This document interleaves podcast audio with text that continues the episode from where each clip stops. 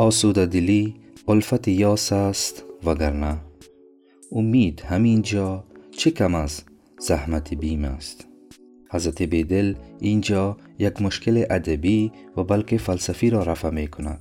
آیا کلمه امید ضد کلمه بیم است و یا این که ضد کلمه ناامیدی یا نومیدی است؟ یعنی یاس. زیرا یک کلمه به یک معنی دو ضد نمی داشته باشد.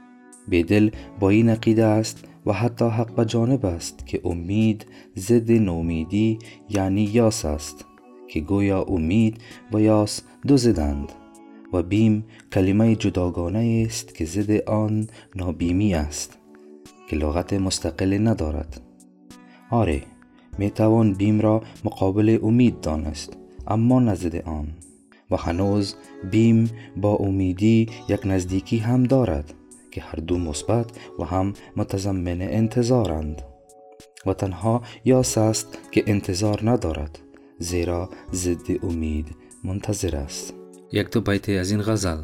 امروز که امید به کوی تو مقیم است گربال گشایم دل پرواز دونیم است. بر صاف زمیران بود آشو به حوادث صد موج کشاکش به سر در یتیم است. بیدل ز جگر سوختگی چاره ندارم با داغ مرا لال صفت عهد قدیم است.